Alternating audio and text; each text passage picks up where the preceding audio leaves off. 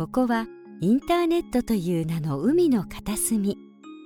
そこに住むはやたこのもとにはいつもさまざまな思いをしたためたお便りが流れ着いてきます。はやたこの日課はそのお便りたちを海底に沈めること。さて、そんなはやたこの海中生活、今日はどんなお便りが届いているのでしょうか。そーっと覗いてみましょう。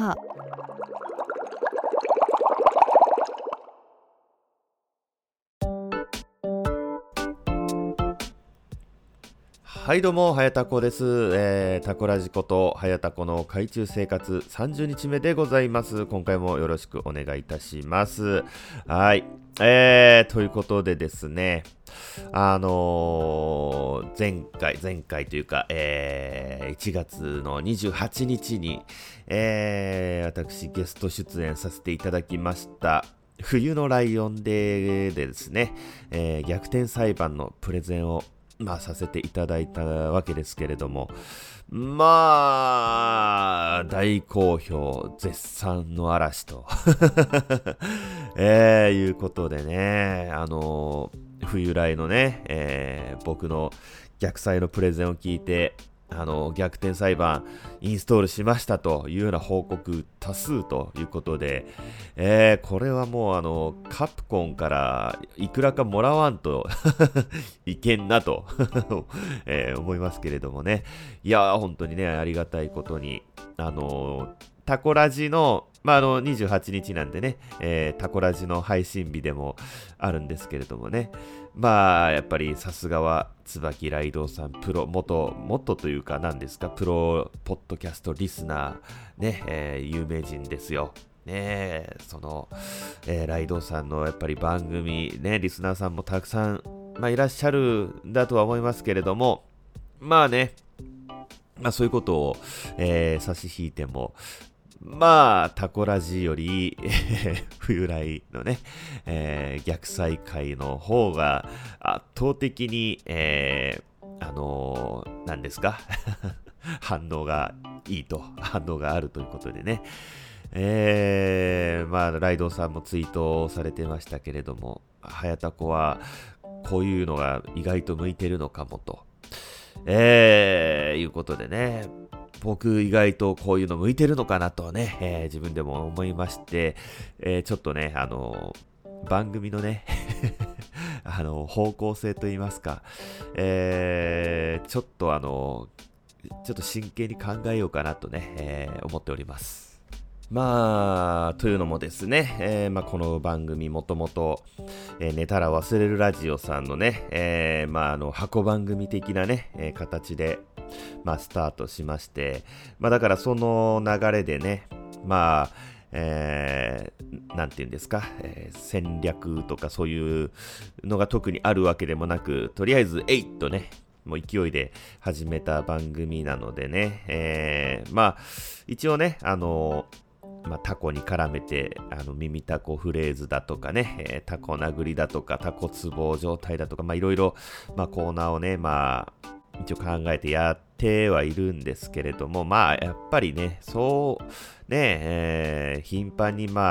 ールなり投稿なりが来るわけでもないということで、基本的には僕のね、ヘタレエピソードが多めな、番組なわけですよ。ということはですよ、僕のこのはやたこというね、キャラクターが、好きな人しか、聞かない番組ですよね。客観的に、考えますとね。それでもね、トップページにね、注目作品のところでね、載ってたときは、とんでもない勢いでね、バンバン購読者数増えていってね、乗らなくなってからずっと横ばい状態で、まあむしろちょっとずつ減っていっている感じなんですよね。だからまあそういった意味でもまあ実は僕いろいろね、伸び悩んでいるどころか、徐々に徐々に下がっていっている、ということはこれはもう、まあ、飽きられてきているのと需要がないのかなとかいろいろね考えてて、まあ極端に、ハッシュタグツイートもね一頃よりはもう半分以下ぐらいに減りましてね、寂しいもんですよで去年のね、年末前あたりに、ADHD とアスペルガーっていうのをね、ちょっとカミングアウトしまして、その、トリセツということで、4回にわたって、お話しさせていただい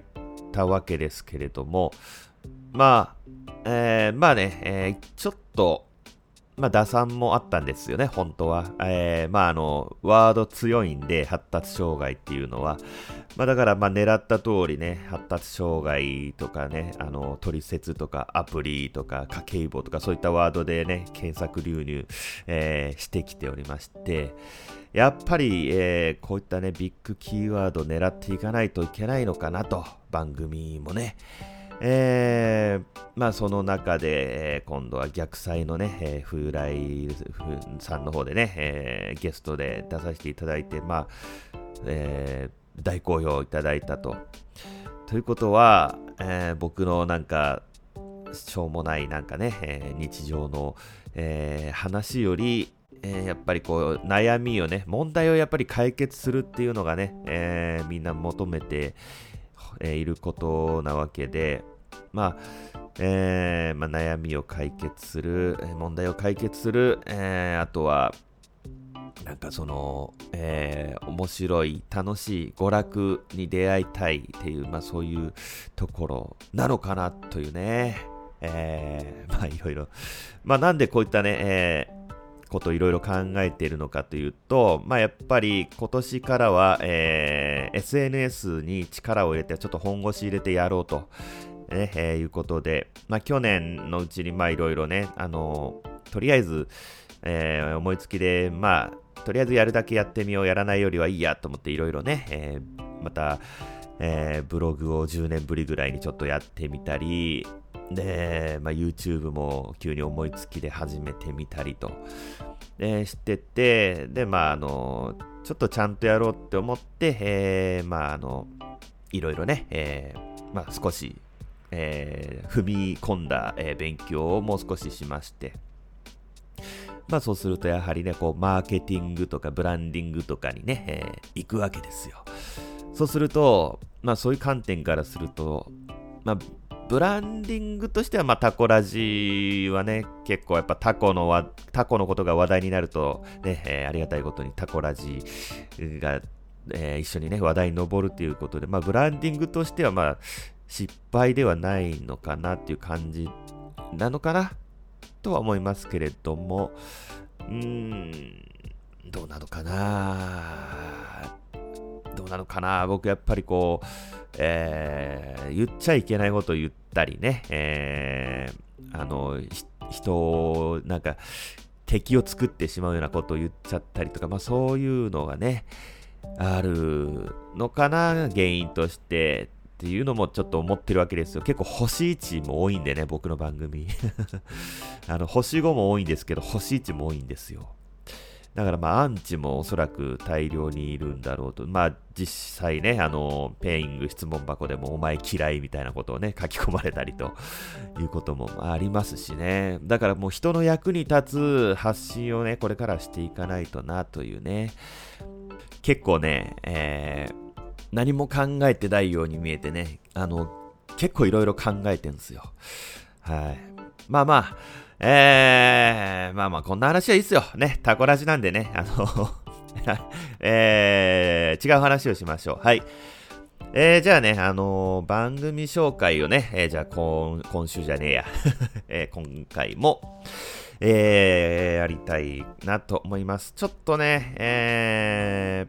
まあ、忙しくって、前回から、ちょっとまだメールをね、ちょっと送れてないんですけども、必ずメール送りますんで、新規で購読した番組のね、皆さんちょっとしばらく、お待ちいただきたいんですけれども、まあそうですね、一番組紹介します。耳遊び、今夜の二人ごとというね、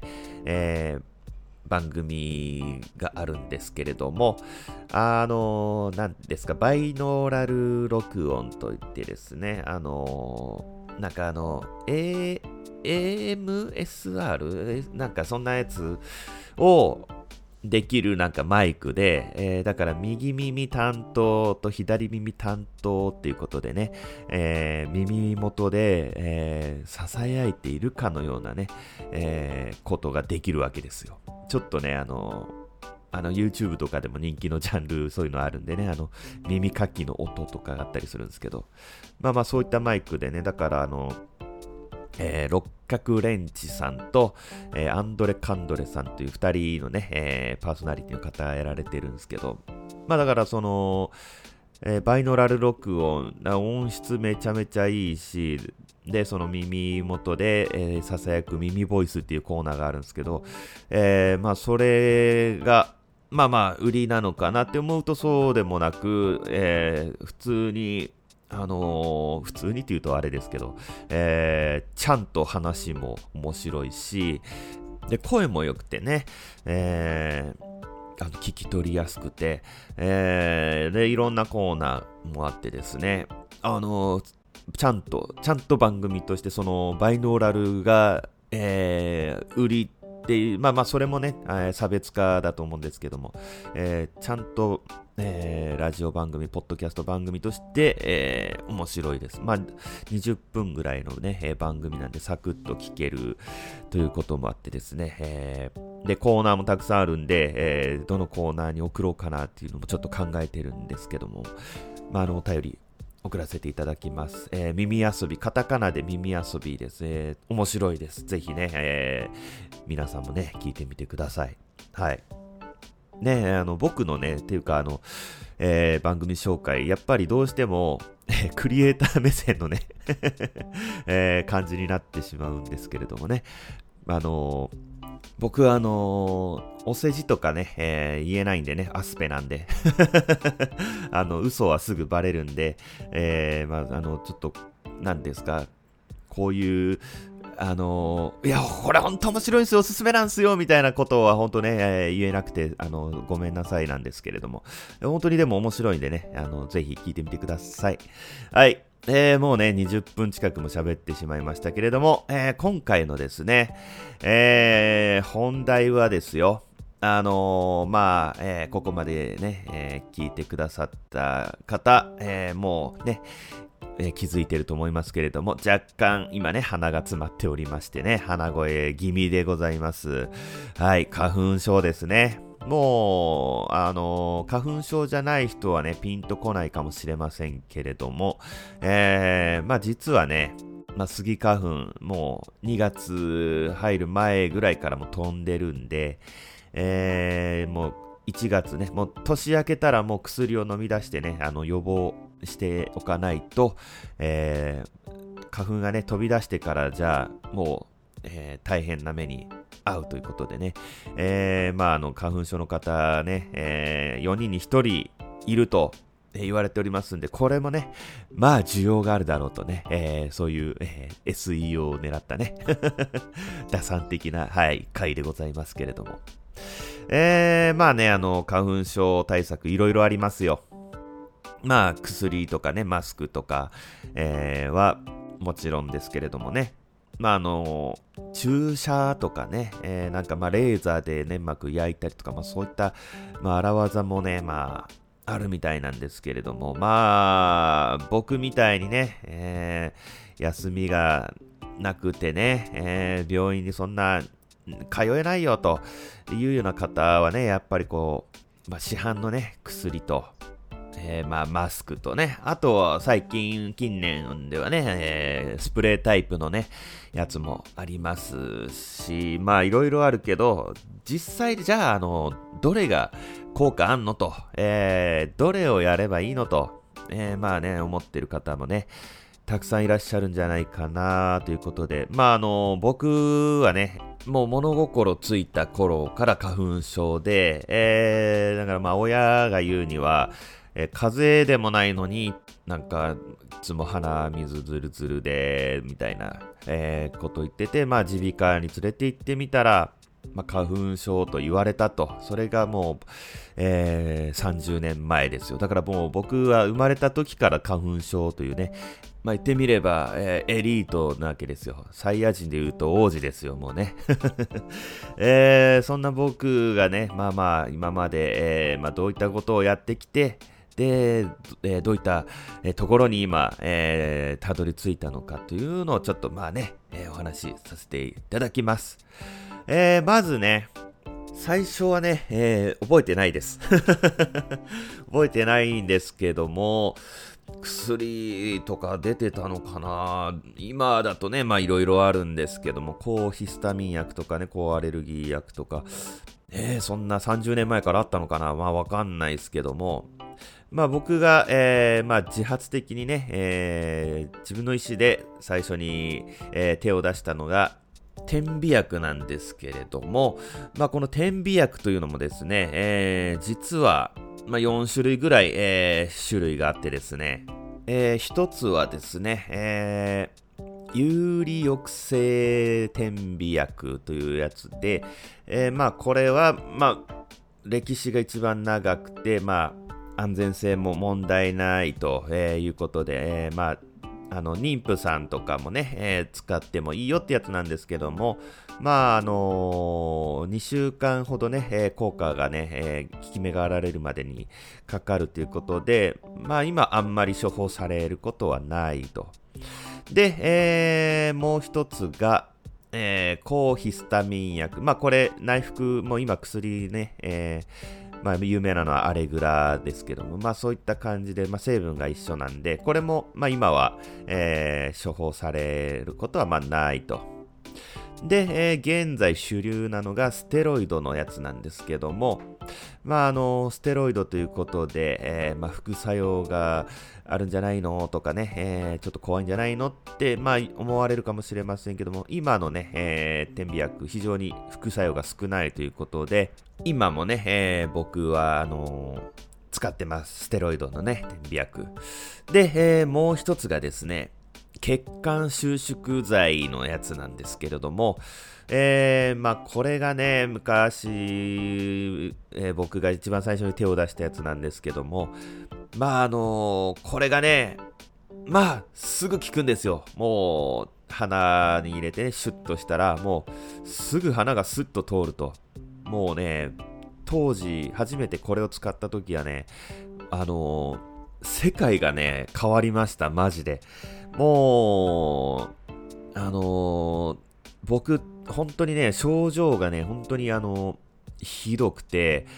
鼻水がね、まあまあ、だらだら流れるのはまあ、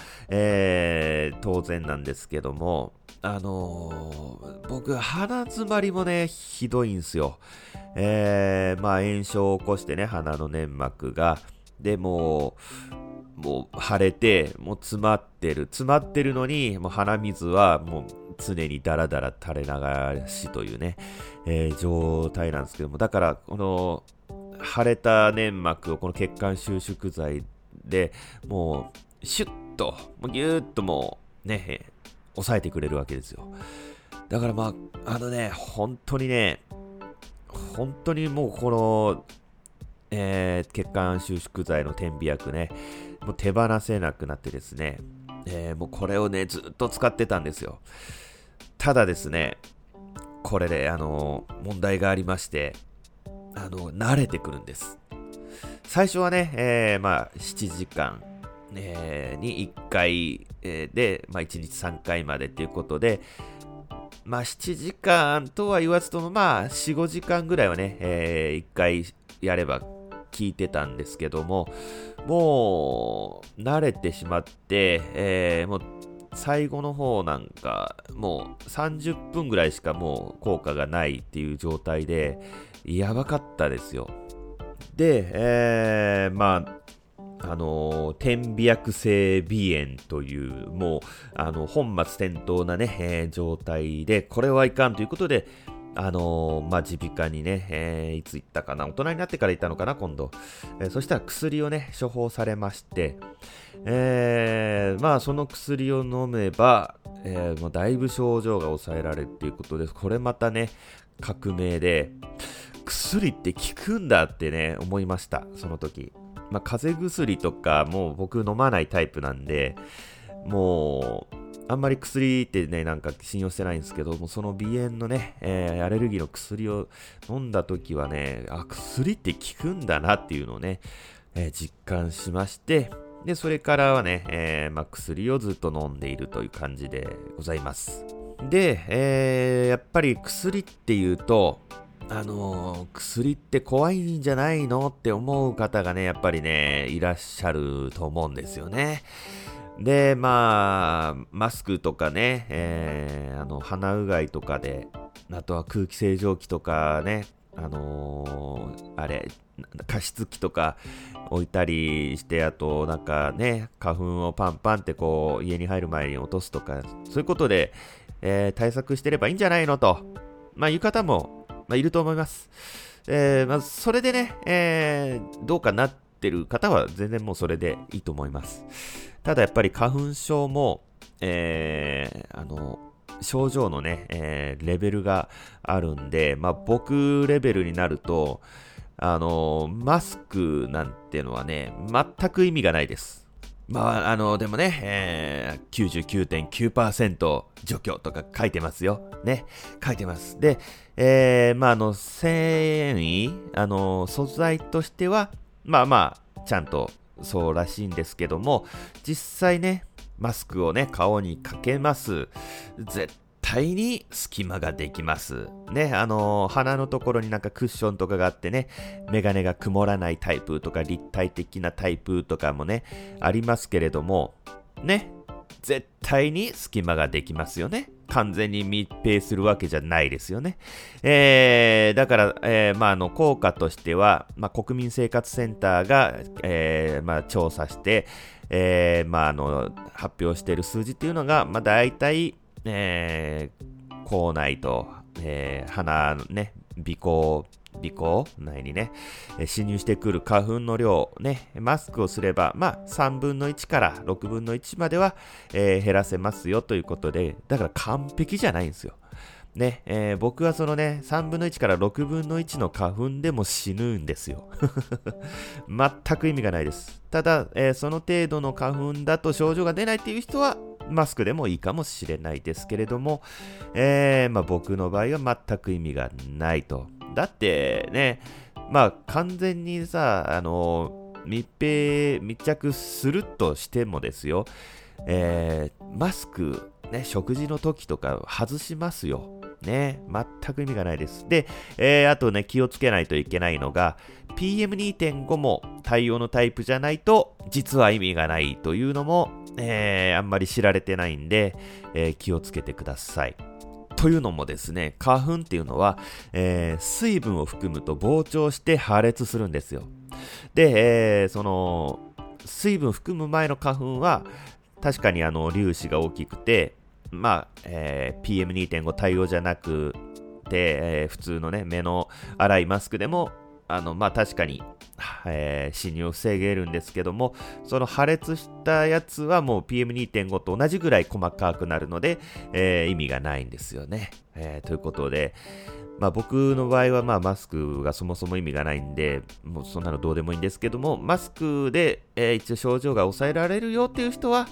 ちゃんと PM2.5 のやつをね、買ってください。はい。で、僕が他にやってるのは、まあ、先ほども言いました鼻うがいですね。これはやっぱり家に帰ってきて、普通のうがいも喉に入った花粉も洗い流してくれるので、普通の、ガラガラもやって、でその鼻うがい、まあ、これもね全然ね鼻に染みないんで、全然大丈夫です。すっきりします。もう鼻水もね、全部洗い流して。で、洗濯物ですね。もうね、外では干せませんね。もう、この時期はもう部屋干しです。でないと、その、ほこりじゃない、花粉をね、落としてからね、部屋に入れましょうね、みたいなね、ライフハックありますけども、まあまあ、ね、その落とす時に舞うんで、一番大変なんですよ、その時が。で、家に入る時もね、家に持ち込まないようにしましょうね、はたいて中に入りましょうねっていうのもね、まあよく言われてるんですけども、これもね、はたくとね、舞うんで、花粉用ブラシというのがあるんでね、まあそれを使った方がいいです。で、まあ一応ね、静電気防止スプレーっていうのもあって、それをね、服に、ち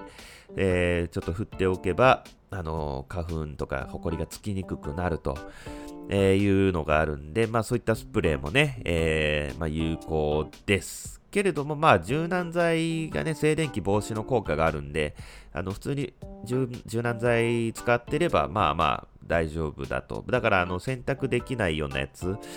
に、まあ、静電気防止スプレーを振っておくといいかなと思います。でですね、空気清浄機なんですけれども、花粉って、ホコリと違って結構すぐ地面に落ちちゃうんですよね。ホコリは、まあ空気中を舞って結構10分以上滞空してるらしいんですけど、花粉って結構もう1分ぐらいでもう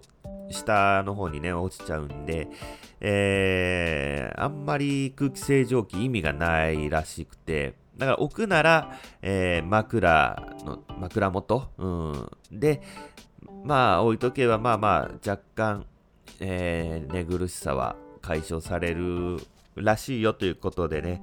まあ僕もね一時期空気清浄機部屋に置いてたことあるんですけど、全くまあそれも効果実感できなかったんで、まあ今は使ってないですね。で、まあ肝心の薬ですけれども、僕がね、何の薬を飲んでるかと言いますと、アレルビというね、アレグラのジェネリックの薬あるんですけれども、まあ今ね、飲まれてるやつがね、まあ、アレジオンとアレグラっていうのがまあだいたいこの2つがね、まあ、主流で、まあ、アレジオンだと、まあ、1日1回でもいいけど、まあ、アレグラよりは、まあ、眠気が出やすいと、まあ言われてますけども、まあ個人差があるので、まあ、一概には言えませんけれども、まあまあ、まあ人それぞれあった方を飲みましょうねと、まあ、いう感じなんですけれども、まあ僕の場合はアレジオンよりアレグラの方が効くし、まあ今の薬っていうのはもう第2世代抗ヒスタミン薬って言われてまして、まあ昔の薬より全然眠気とか、口の渇きとかが起こりにくいということで、まあそのイメージがある方はね、まあ今はもう安心して飲めますよということでね、まあおすすめなんですけれども、まあでもね、正直アレグラもねアレジオンもね高いですよ。まあアレグラだと、28錠で、まあ、2000円弱ぐらいするんですけれども、まあだから、14日分ですよね。まあアレジオンもまあ似たような値段ですよ。なんか1ヶ月、まあ4000円ぐらいかかるっていうことなんですけれども、先ほどもね、言いました、アレグラのジェネリックのねアレルビという、薬があるんですけれども、こちらですね、なんと、56錠で、800円台ということでね、めちゃめちゃ安くないですか、だからアレグラが、28錠で2000円だから、56錠で4000、1ヶ月分で4000円のところね、アレルビだと、4分の1以下とね、これがねなかなかというか、売ってるのを僕見たことなくて、本当にねネットでその情報にね出会うまで知らなかったんですけども、まあAmazonとかね、とかで普通に買えます。成分もね、ちゃんとアレグラとね一緒なんで、効き目も問題なしということで、アレグラ派のね、方はね、もうぜひこのもうアレルビー、買ってください。ということでね、まとめますと、僕のね花粉症対策はアレルビーというね、薬を飲み、ナザールアルファというね点鼻薬、これはねステロイドタイプのやつで、ちょっと気をつけてほしいのが、ナザールの無印の方がね、これが血管収縮剤のねタイプなんで、これは絶対に買わないでください。ナザールアルファなんとかっていう方が、ステロイドタイプのやつで、これはちょっと1500円ぐらいして、結構ちょっと値段張るんですけども、これがね一番いろいろ使ってみていいなと思いました。で、あとね帰ったら鼻うがい、これもいろいろ売ってますよ、ね、もう薬局でも売ってます。で、あと何ですか、スプレータイプのね顔にするやつ、これもね、だから正直効果あるのかないのかね、実感はあんまりよくわからないんですけども、しないよりはマシだろうということで、イハダというやつを使ってますね、僕は。これが一番静電気防止のやつも入ってて、いいということでね、はい。全部、僕のね、タコラジホームページの、この30日目のね、エピソードの、記事のところにね、リンク載せておきますんで、気になる方はね、ぜひ、買ってみてください。はい、ということで、花粉症歴30年の、僕の、花粉対策でした。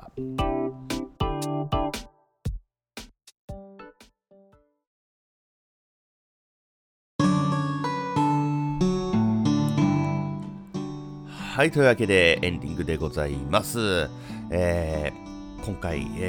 ちょっと30分オーバーしてしまいましたけれども、本当はですね、まだ導入部分でね、10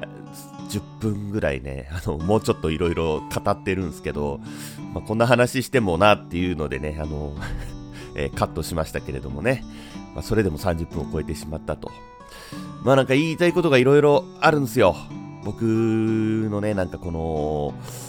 今いろいろなモチベーションね、結局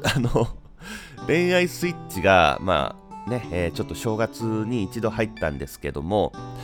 いろいろ結局やんないといけないんで、よく考えたらやっぱり、恋愛してる暇がねえなということで、また今ねスイッチ切れちゃってね、コスモスの、店員さんとはもうまたね進展はないんですけれども、どうなんですか、そういう話が聞きたいですかね。みんなタコラジにはそういうのを求めてて、でそういうタコラジを聞きたいっていうリスナーさんは一定数いてくれてるのかな、よくわかんないですけどね。またこういうことを言い出すと語っちゃうんで、や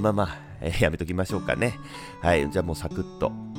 告知をして終わりたいと思います。ということで、番組ではお便りを募集しております。タコ殴りにしてやりたいと思うほど怒っていることを送っていただくタコ殴りにしてやるのコーナー、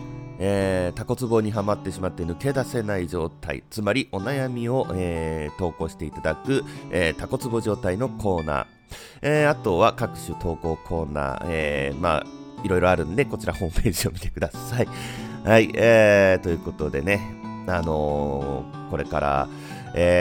僕は梅雨が明けるまでね花粉と戦わなければいけないんですけれども、皆さんもね今回紹介した、お薬とかね点鼻薬とかいろいろ使ってね、頑張って乗り切りましょう。はい、ということで、タコラジことはやたこの海中生活30日目は、ここらで終わりにしたいと思います。それではまた次回お会いしましょう。ありがとうございました。さようなら。